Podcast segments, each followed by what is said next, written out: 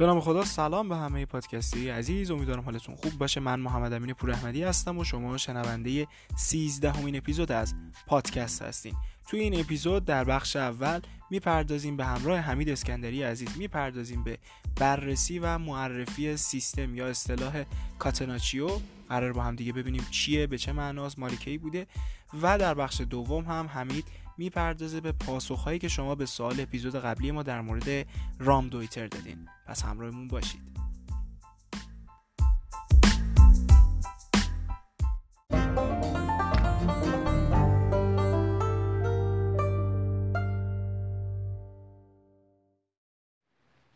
سلام عرض می‌کنم خدمت تمامی پادکستی های عزیز. ممنون از محمد امین عزیز بابت توضیحاتی که داد. امروز می‌خوایم راجع به کاتناچیو صحبت بکنیم. سیستمی که قدمت خیلی زیادی داره. بخوایم به تاریخ برگردیم. این سیستم برمیگرده به پنجاه سال پیش که زمانی که هرنیو هررا از این سیستم استفاده می‌کرد در تیم اینتر. البته قدمت این سیستم به خیلی وقت پیشم برمیگرده اما در واقع شکوفای این سیستم در اینتر هررا دیده می‌شد. مثل الان که ما میگیم دفاع اتوبوسی در واقع ضد فوتباله خبرنگارها و در واقع خبرنگاران همون زمان رسانه ها از این سیستم هم همینجوری یاد می‌کردن می‌گفتن که این سیستم در واقع کشنده فوتبال ضد فوتبال بازی حریف رو می‌کشه و خیلی بار منفی دقیقا مثل الان روش بود. اما در ادامه می‌پردازیم به اینکه خیلی هم اینجوری نیستش و این سیستم هم مثل سایر سیستم های تاکتیکی می‌تونه به نفع یک تیم باشه و در واقع در جهت پیشرفت فوتبال باشه. معنی کاتناچیو در انگلیسی دوربولت یا دورلاک هستش قفل در هستش و در واقع این سیستم در مقابل تیم هایی استفاده می شد که قدرت هجومی خیلی زیادی داشتن مثل بنفیکا و اوزبیو در بنفیکا. این سیستم خیلی خوب می‌تونه جواب بده. به دلیل بازیکن های هجومی خیلی خوبی که بنفیکا در اون زمان داشت می‌تونست استفاده بشه. اما بیایم برگردیم به 20 سال قبلتر از این. زمانی که یک مربی به نام کارل راپان یک مربی اتریشی بود. چقدر این اتریش در, در ابتدای فوتبال خوب بوده اگه یادتون شما راجع به نوع کاذبم که صحبت کردیم به اتریش و در واقع تیم ملی اتریش هم اشاره کردیم. این آقای کارل راپان یک تیمی داشته در لیگ سوئیس. اگه اشتباه نکنم. یک لیگی داشته یک تیمی داشته و این تیمش خیلی آنچنان ظرفیت قهرمانی نداشته و نمی‌تونسته مقابل تیم های بزرگ در دهه سی در در واقع سوئیس بتونه مقابله بکنه مقابل تیم های قدرتمند.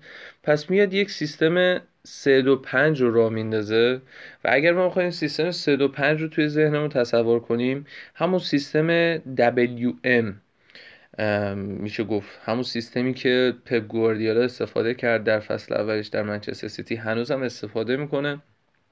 این اگه بخوایم بگیم واکر حالا بگیم دفاع وسطشون مثلا حالا واکر فصل اولش مثلا بخوایم بگیم مدافعین وسطی داشت خیلی بیشتر این فصل اول استفاده کرد حالا بگیم با مدافع الانش بخوایم بررسی کنیم مثلا واکر لاپورتا یا استونز باشن سه مدافعشون.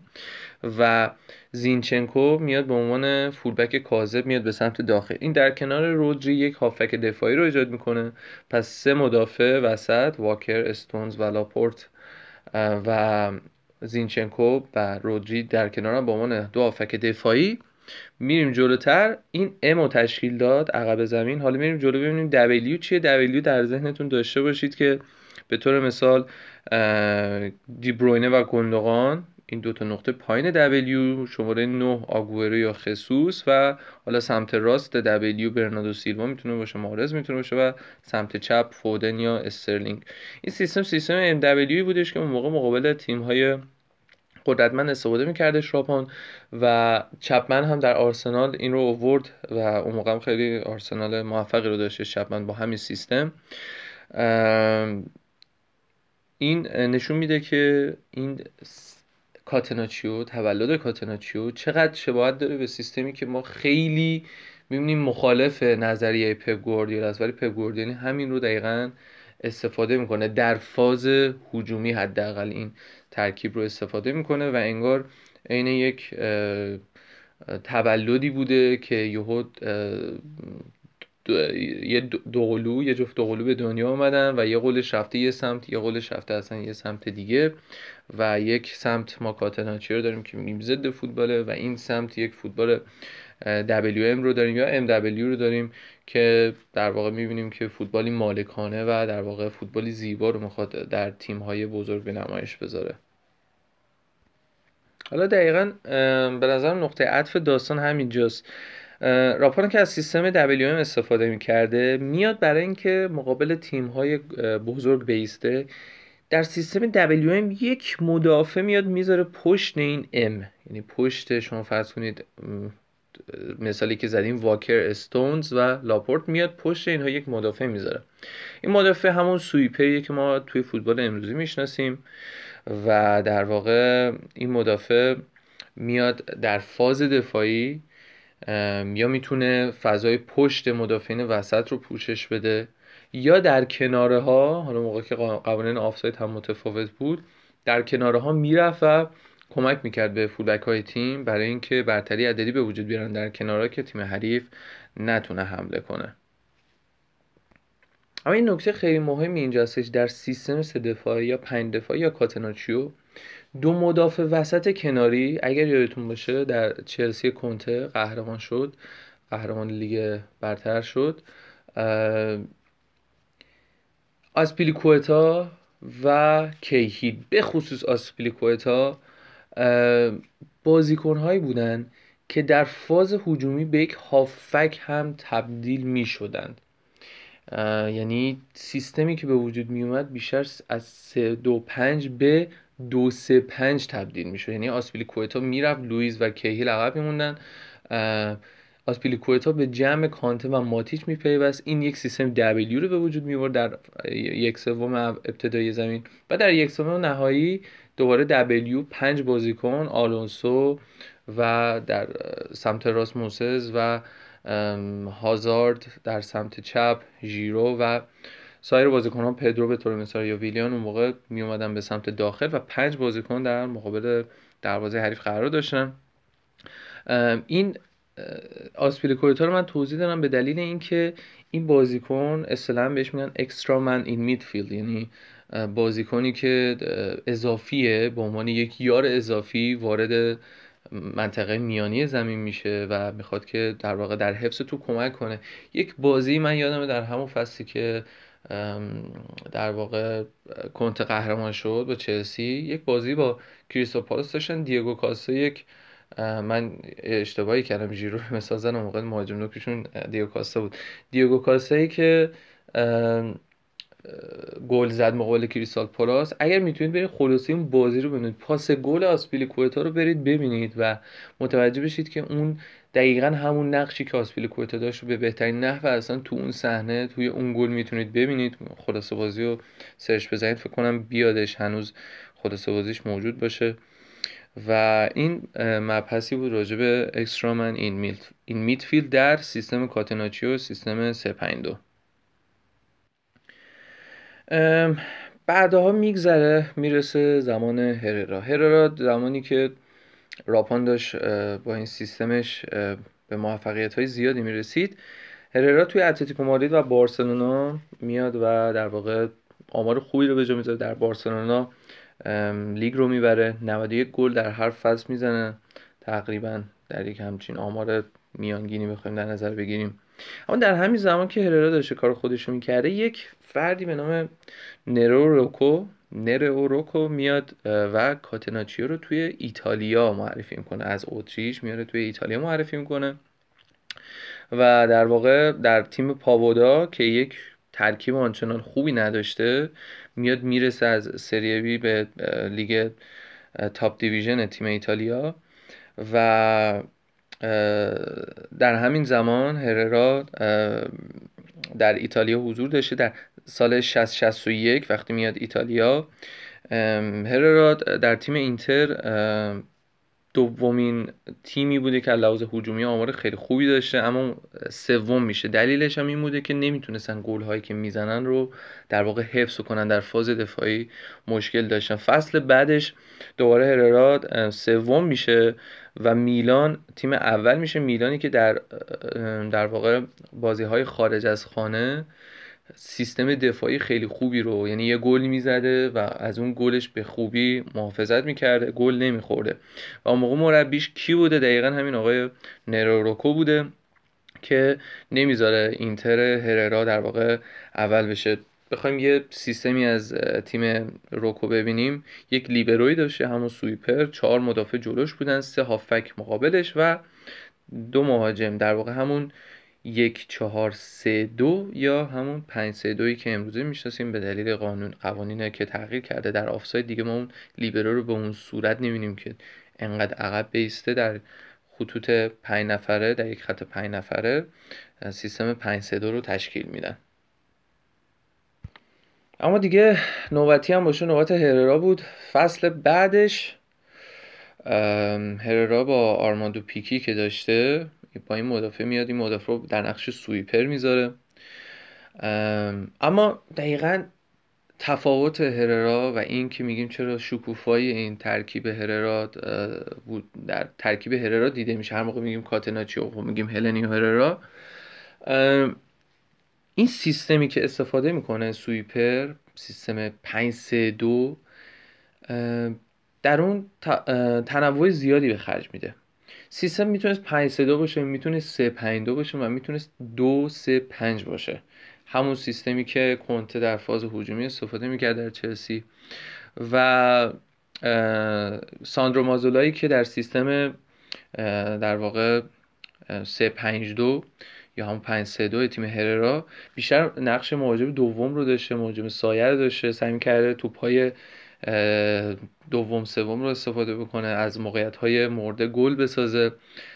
و بنیامین و دیجاکاموی که بیشتر یک مهاجم نوک بوده.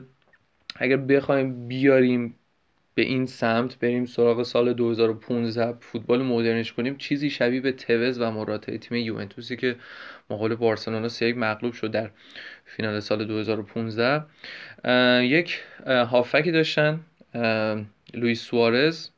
که این بازیکن در اون سیستم 352 بیشتر نقش هافک هجومی رو داشته وظیفه داشته که توپ رو به جناهین ببره یا به دو مهاجم مقابلش برسونه. بخوایم الان ببینیم چه بازیکنی شبیه بازیکنی که امروزه خیلی از تیم‌ها دنبالشن من جمله بایر مونیخ. بارلای اینتر هستش. خیلی جلوتر میره نسبت به ویدال و بروزوویچ و سایر هافک ها در تیم اینتر کونته.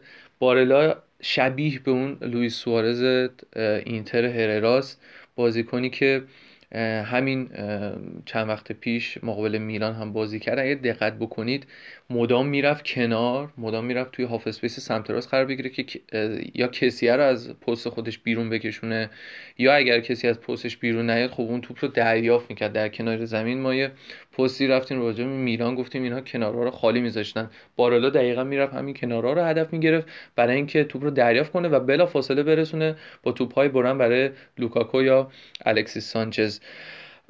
و می‌بینیم که انگار همه چی همونه یعنی تاریخ انگار داره خودش رو تکرار می‌کنه و اینتر دوباره اون از اون حالت تیمی که تقریبا امیدی بهش نبود خیلی تیم بهتری شده.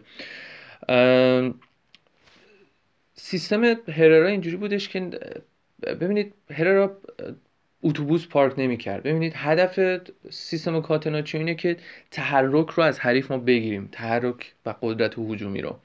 اما بهتره اگه بخوام که کسی اتوبوس پارک می‌کرد مورینیو بود. این اتوبوس پارک کردن من جنبه منفی نداره. چه بسا در لیگ قهرمانان اینتر مورینیو خیلی متفاوت بود با اینتر اینتر مورینیو در لیگ قهرمانان خیلی متفاوت بود با اینتر مورینیو در خود سری آ. تیمش هجومی تر بود و در سری اما خب در لیگ قهرمانان مقابل تیم های مثل بارسلونا و بایر مونیخ دیگه نمی‌تونست اون شرایط رو داشته باشه. و این park the bus نمی‌کرد در واقع اتوبوس پارک نمی‌کرد جلوی دروازه. بلکه خیلی هم تیمش خوب کار می‌کرد. ما بخوایم یه نگاهی بندازیم به مثلا آمار گل هایی که داشتن. اگر بخوایم به جاچینتو فاکتی اشاره بکنیم این بازیکن به عنوان وینگر چپ وینگ بک چپ این تیم 59 گل رو به ثمر رسون و خیلی هم قدرت تمام کنندگی خوبی داشت. و این نشون میده که این تیم فقط پارک دواس نمی‌کرده و یه گل بزنه. حالا ما دیگه بریم دفاع. این تیم هجومی بوده. هررا در تیم های مثل اتلتیکو مادرید و بارسلونا هم مربیگری کرده بوده و خیلی هم می‌تونسته تفکر هجومی داشته باشه. ولی موضوع اینه که ما حتی دیدیم که در مقابل چلسی تیم منچستر سیتی مالکیت رو داد به چلسی و دفاع کرد و اون بازی رو سه هیچ بردش. اینجا یک فلشبکی بزنیم به قسمت به قسمت قبلی پادکست که فوتبال خوب چیه. اون قسمت رو اگه گوش ندادید حتما گوش بدید که دیگه خیلی بار منفی روی park bus یا دفاع اتوبوسی دفاع پنج نفری نداشته باشیم. راجع به وینگ بک چپ صحبت کردیم.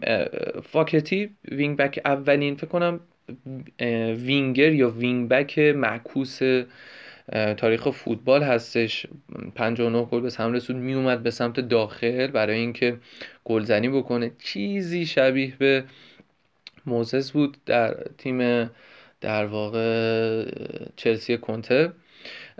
از اون ور یک اینتر هررا یک بازیکنی داشت یک وین بک راستی داشت به اسم ژایر داکوستا که این بازیکن زمانی که توپ رو به دست میورد اینتر. بلا فاصله در عرض شروع می‌کرد جلو رفتن. برای اینکه یک گزینه پاسی باشه گزینه پاس رهایی برای فرار از پرز برای سایر بازیکن ها مازولا دیجاکامو و سوارز می‌تونستن به این بازیکن توپ رو برسونن در عرض زمین که تیم حریف رو بتونن باز بکنن. در فصل 1962 1963 لیگ رو می‌بره. تیم اینتر و فقط 20 گل دریافت می‌کنه. در قیاس با فصل قبلش که 35 گل دریافت کرده بود جام های زیادی رو می‌بره هرارا و اینتر کاپ اروپا رو می‌بره و در سال 64 65 رینجرز رو 3 2 شکست میده. لیورپول شنکلی رو شکست میده و میاد مقابل بنفیکای اوزبیو در فینال. دقیقه 43 جایر یک گلی رو به ثمر می...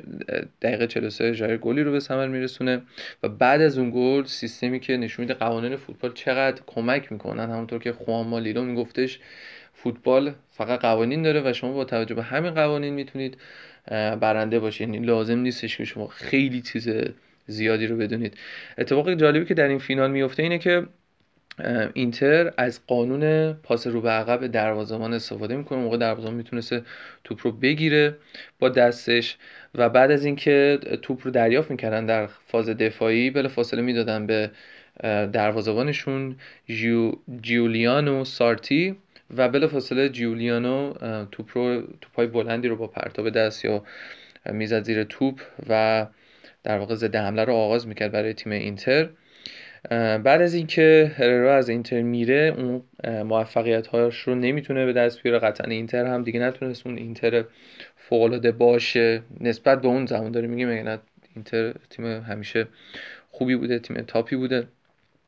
و کم کم فوتبال رینوس میشل میاد و و آجاکسی که دو هیچ اینتر رو می‌زنه و بعدا رفت در یک تیم مقابل یک تیم ایتالیایی دیگه شیشیش میلان رو زد.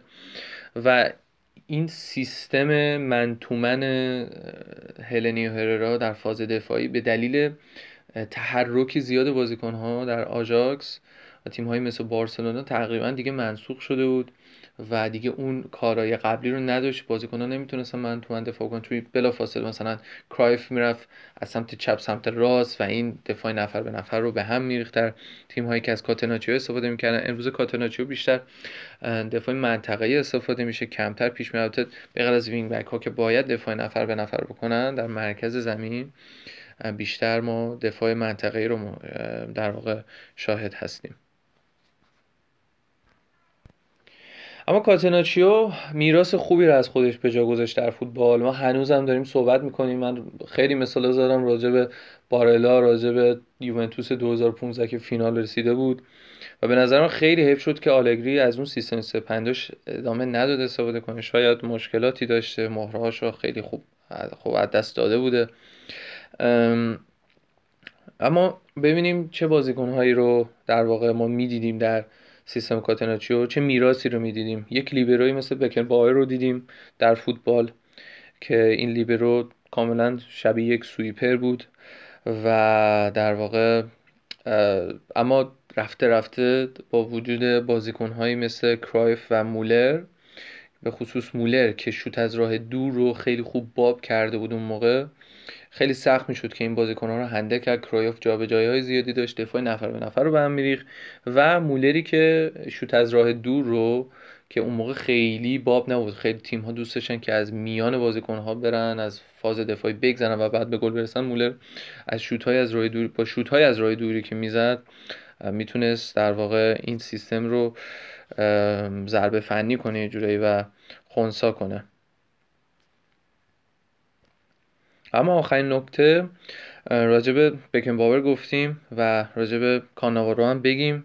مالدینی بارسین و بازیکنهایی بودن که در ایتالیا متولد شدن با همون تفکر با همون سیستم با همون تفکر آرژانتینی ایتالیایی و اینتری که اگه دقت بکنید چقدر بازیکنهای آرژانتینی خوبی داشته و این نشون میده که آرژانتین و ایتالیا اینها یک در واقع عین دقیقا اسپانیا و هلند فوتبال اسپانیا فوتبال معروف بارسلونا و هلندی که آجاکس و بارسلونا که خیلی رابطه تاکتیکی محکمی دارن. دقیقا همینجوری این بازیکن ها متولد شدن در فوتبال ایتالیا. خیلی هاشون در اینتر بودن خیلی هاشون در میلان بودن و نکته آخری که باید بهش اشاره کنم اینه که شما زمانی که گل دریافت نکنید قطعا نخواهید باخت و این چیزی بودش که در ذهن هررا بود چیزی بود که در ذهن راپان بود. اونها بازیکنهای خیلی با کیفیتی نداشتن ولی تونستن با همون سیستمی که دارن با فوتبال خوبی که ارائه میدن بتونن موفقیت های زیادی رو به دست بیارن. نرو روکوی که توی میلان هم با اون سیستم دفاعیش در بازی خارج از خونه تونست که آمار خیلی خوبی رو از خودش به جا بذاره.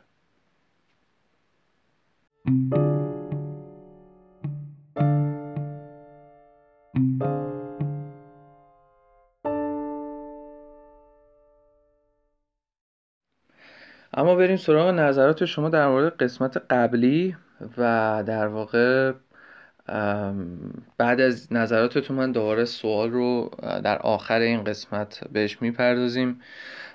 بعد از کامنت ها سوال رو من درباره این قسمت این کاتناچی خواهم گفت. بریم سراغ نظراتی که گفتید. دوست عزیزی در مورد لیستی از رام دویتر ها گفته. گفته اول مولر کایخون بعدش دل علی به نظر من رام دویتر سیالتر هست و جایی بیشتر از زمین میره بسته به شرایط بازی. نکته خوبی هست. این یه جورایی خیلی نزدیک به جوابیه که من خودم در ذهنم داشتم. جواب می‌تونه متفاوت باشه این معنی نیستش که خب جواب فقط یک جواب وجود داره برای این قضیه. دوست عزیز به نام حسین گفته شما عالی هستین لیاقتتون بیشتر از ایناست. کارهای شما رو چه در اینستاگرام و چه اینجا میپسندم. امیدوارم هر چه زودتر پیشرفت کنید و به حقتون برسید. ناامید نشین و اینو یادتون باشه بزرگترین ها از جای کوچک شروع کردن. امیدوارم شما رو در قله ها ببینم. ممنون از حسین عزیز این پیاماتون خیلی میچسبست به ما و خیلی حال میدست این پیامایی که با ما می‌دید. و امیدوارم که در از این قسمت هم خوشت اومده باشه. حسین جان بابت کامنتت هم خیلی ممنونم. دوست عزیزی گفته دقیقا همینطوره که ایشون گفتن خوب ادامه بدید. در مورد کامنت حسین گفتن. امیر حسین عزیز این کامنت رو برام فرستادن. دوست عزیز دیگه صادق جان گفتن که مولر فقط بازیکن سایه یعنی انتخاب و جایگیری در نقاط کور و بین خطوط. یعنی بین خطوط گفته که خب یک رام دویتر مثل مولر انتخاب های خوبی داره و جایگیری خوبی در نقاط کور حریف و بین خطوط. یعنی نقاط کور رو من به شدت موافقم. اصلا کور می‌کنه مولر حریف رو اینقدر که از نقطه کور حریف فرار می‌کنه چشای حریف چپ میشه.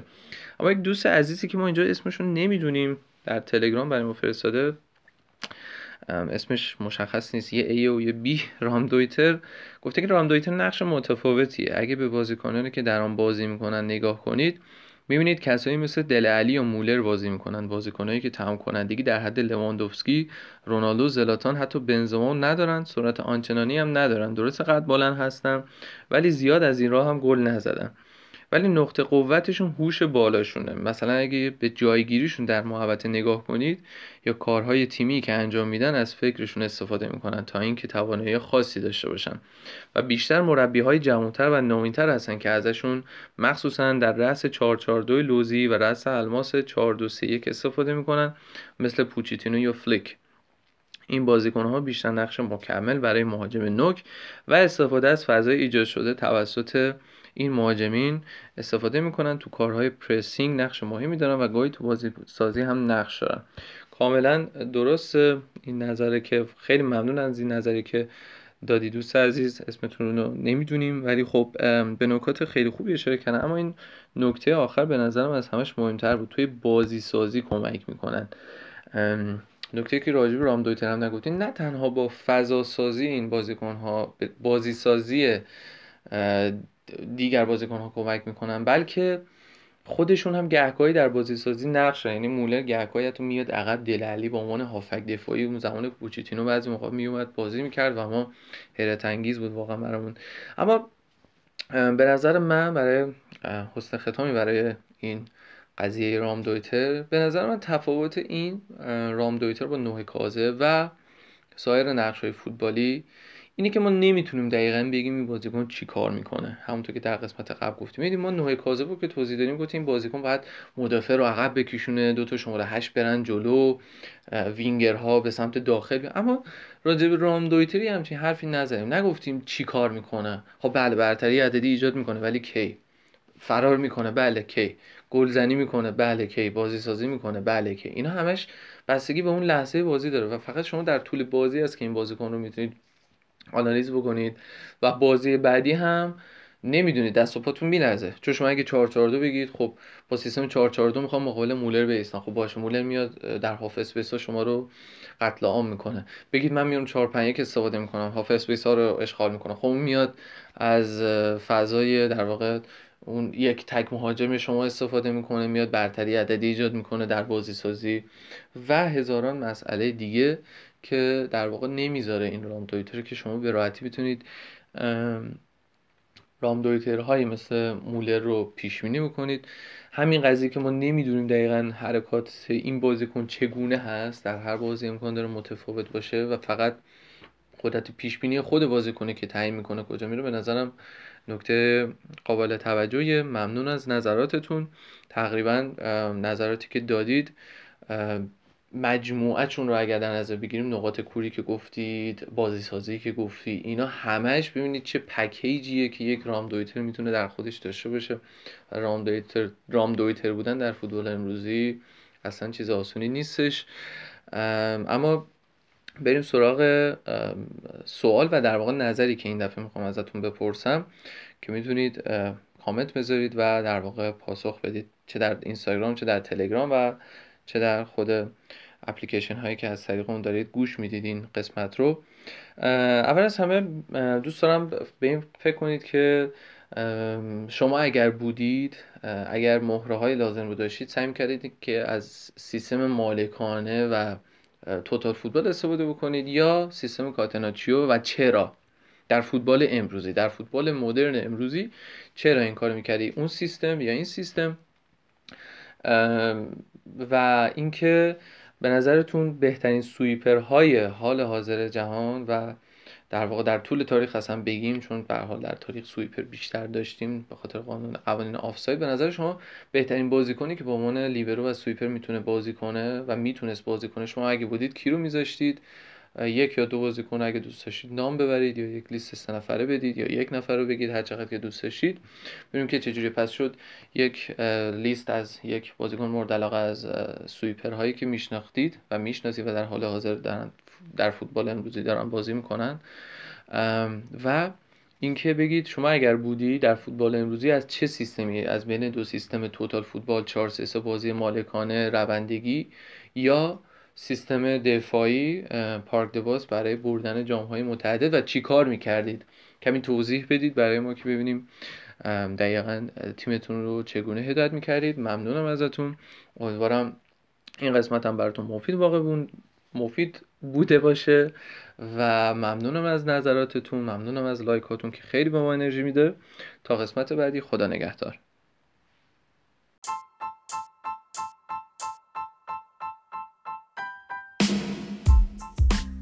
مرسی از حمید اسکندری عزیز بابت توضیحات خوب و ساده و جامع و کامل خودش. امیدوارم که شما هم مثل من لذت برده باشید. اما یادتون نره که به سوال این اپیزود ما هم پاسخ بدین. شما اگر مربی تیم بودید سیستم کاتناچیو رو ترجیح می‌دادید یا حالا سیستم مالکانه و شناور 4 ای که حمید خیلی خوب توضیح داد و همچنین در مورد سویپرها قطعا و حتما مثل اپیزودهای قبلی توی قسمت بعدیمون پاسخهای شما رو با همدیگه بررسی می‌کنیم. اما برای اینکه بدونید کجا باید بفرستین می‌تونید به پیج اینستاگرام ما به آدرس های پاتبال پی او تی بال با ستایل و یا فوتبال انالیسیس وان آندرلاین در اینستاگرام بفرستید. احتمالا سخت شاید یادتون بره. برای همین من لینک ها رو توی قسمت توضیحات این اپیزود قرار میدم. دمتون گرم که تا اینجا گوش دادید. مراقب خودتون باشین. خیلی زود برمیگردیم.